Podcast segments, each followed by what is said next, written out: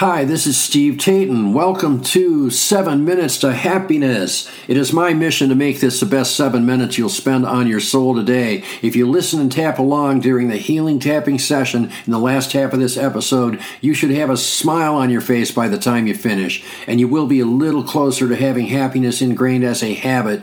If you want to learn more about tapping and get the most out of this podcast, check out our website, 7minutestohappiness.com. And remember, it only takes takes seven minutes a day to reboot your brain for happiness. Let's get started.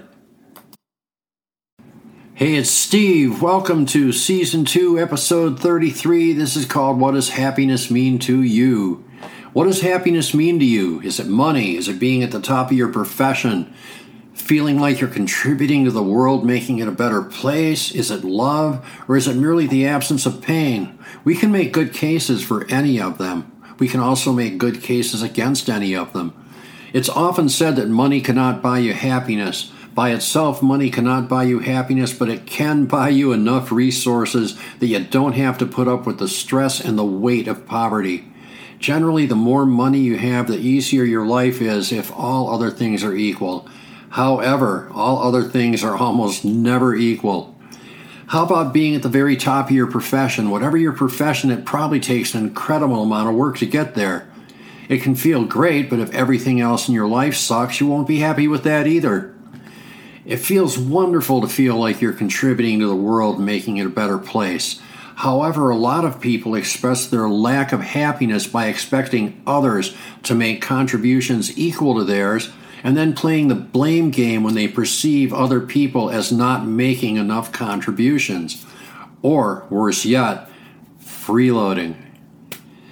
Love can definitely make people happy, but there are a lot of couples who are in love that are totally unhappy about everything else in their lives. And that brings us to the absence of pain. The absence of pain sounds like it would be wonderful, but a lot of people who don't have pain in their lives seem to just go seek it like pain seeking missiles. So, what does happiness mean to you? I don't know, but I'm going to tell you what it means to me. It means a little bit of all those things I just mentioned combined with some kind of balance. We need enough money to pay the bills and live comfortably. We all need to feel like we're competent at something, if not at the top. We all need to feel like we're making some kind of a contribution. We all need love, and we all definitely need to resolve the things that are causing us pain. My system for happiness is pretty easy, don't get me wrong. You do have to do the work, but the work can actually be fun, and it's not the kind of soul sucking work that breaks your body and your spirit. On the contrary, it's work that helps make your mind and body whole. The steps are easy. Use meridian tapping to get rid of the emotional charge of past trauma. Commit yourself to positive concepts such as love, forgiveness, gratitude, and nonviolence. Be kind to others, but always remember to be kind to yourself, too. Find something to keep busy. Find something to look forward to every day. Most of all, don't shut yourself off to people. See the best in everything and everyone. Life goes better with friends. It goes better with a partner. It goes better with some kind of social activities or social circle. And really, that's it. And it's why I believe you can have happiness in seven minutes a day or even less. So now it's time for our healing tapping session. If you already know any version of tapping, use the tapping points you're used to using. Otherwise, tap on your breastbone in the center of your chest. You cannot go wrong here. Find the place that feels the most comfortable. Now, repeat along with me or slightly after me. If you can't make that work, just listen to my words and let them flow through you as though they were your own. Even though I haven't always felt happy, I deeply and fully love and accept myself. From this day forward, I commit to being happy. I commit to seeing the best in everything and everyone. I commit myself to positive emotions such as love, forgiveness, and gratitude.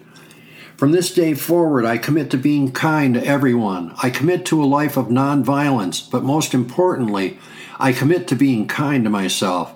I forgive myself for everything I've ever done that was not up to my current standards. That's easy because I know I cannot judge my past by my present standards. All I can do is live to my present standards in the present and improve myself any way I can. I commit to 100% loving and accepting myself for who I am right now. This is also easy because I know the best way to make myself and the world around me better is to first accept myself and love myself as I am. That clears the way for most of the obstacles that get in my way when I try to improve myself. Most of all, I commit to using meridian tapping every day. Whenever anything upsets me, I now realize that I can remove the emotional charge and reconnect with my internal wisdom simply by tapping on those meridian points. I have made meridian tapping my go to solution for most of the things that upset me on a daily basis. Life is truly great and I enjoy every moment. Take a deep breath, exhale and smile, and so it is. I hope you got a lot out of this session. If you benefit from this and you want to try something even better, check out my new ebook called How I Stop Anxiety Attacks in as little as two minutes and have fun doing it. The same technique works great for almost every negative emotion. You can find the link on 7minutestohappiness.com or in the podcast description. Thanks for listening. Thanks for tapping, and we will see you in the next episode. Tapping on the issues we raise in this podcast can change your life. It certainly changed mine. If you want to get the most out of this podcast, visit 7minutestohappiness.com. I have paid and free resources that work with all the things we do here to teach you more tapping points you can use for our tapping sessions. Once again, that's 7minutestohappiness.com. There is a link in the podcast description. Thanks again for listening. Thanks again for tapping, and we'll see you in the next episode.